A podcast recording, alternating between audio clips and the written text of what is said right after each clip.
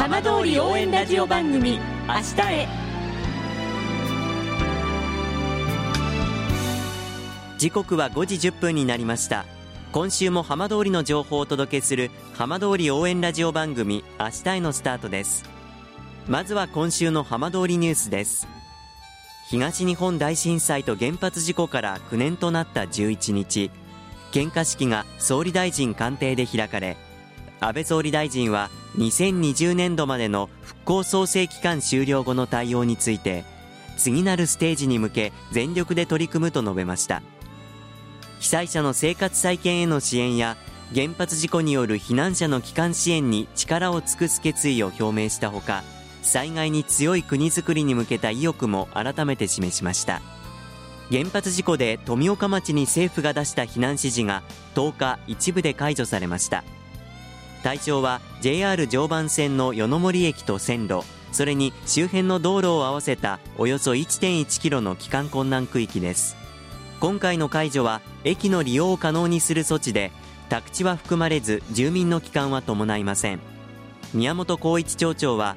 町のすべての帰還困難区域の解除へ足がかりになると喜びつつも9年間時が止まっていたので引きこもごもの思いだと語りました。さて毎週土曜日のこの時間は浜通りのさまざまな話題をお伝えしていく15分間。震災と原発事故から9年。ふるさとを盛り上げよう笑顔や元気を届けようと頑張る浜通りの皆さんの声。浜通りの動きにフォーカスしていきます。お相手は森本洋平です。どうぞお付き合いください。浜通り応援ラジオ番組明日へ。この番組は地球を守る未来をつくる東洋システムいわき短期大学がお送りします。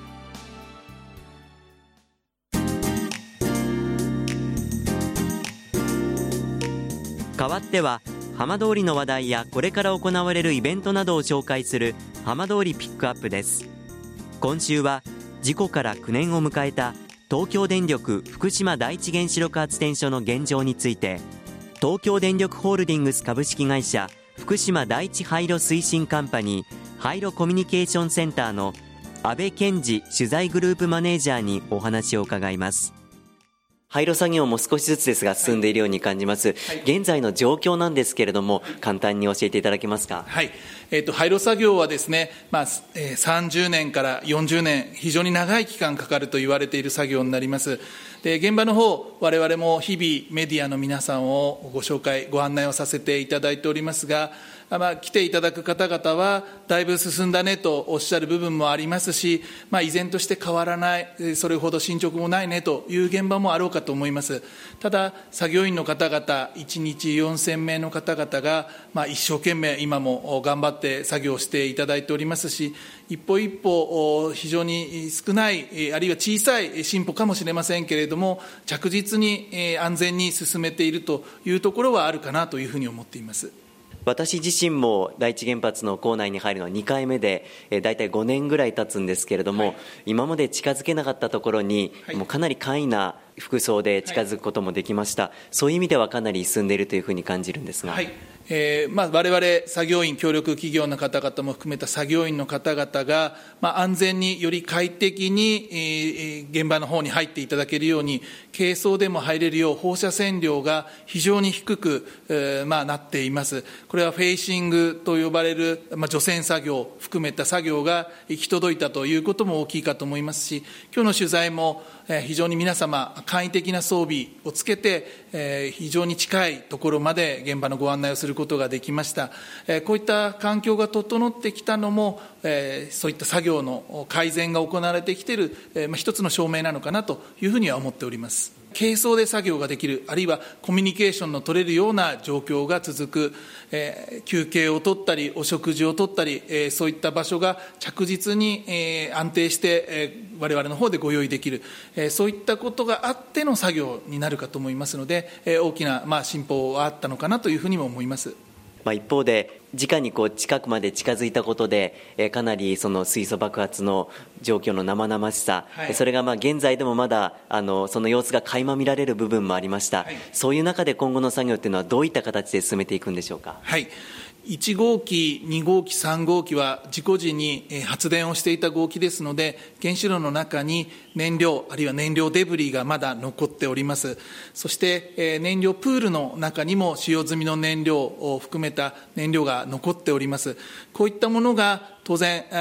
これからの、危機になるということ、リスクになるということになりますので、これを安全に着実に取り除いていく、取り出していくということが必要になるかと思います。その作業をするためには、通常の原子力発電所を廃炉に向かわせるのはとは違った、やはり難しい課題がたくさんあります。特に溶け出出してしまっている燃料デブリについては、現在も人が容易に近づくような放射線量ではありません。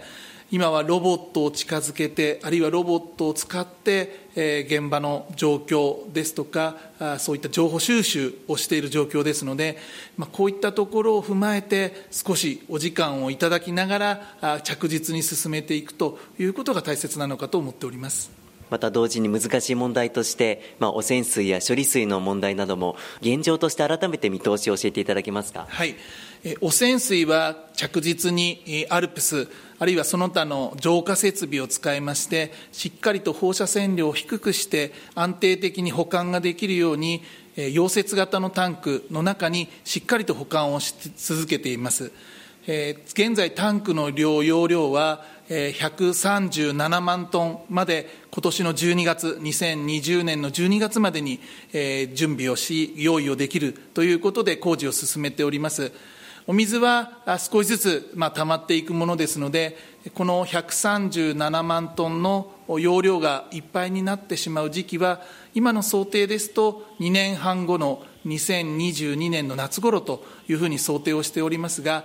それまでは安全、着実にしっかりとこのお水を貯めておくということを注視しながら進めていきたいというふうに思っています。今後、まあ、どうしてもこれが処理が必要になってくるということになれば、地域の地元である福島県の皆様、あるいは地域の皆様にしっかりとその内容をご説明し、ご理解をいただいた上で、処理、処分をしていく必要があるという中これから我々がどういった形でそのお話ができるのか、どういった取り組みができるのか、しっかりと考えて、皆様にしっかりとご説明をしていく、ご理解をいただけるように努めてまいりたいというふうに思っております。浜通り応援ラジオ番組明日へ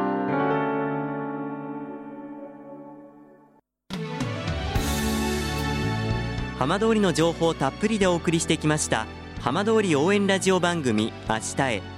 この番組は地球を守る未来をつくる東洋システムいわき短期大学がお送りしました。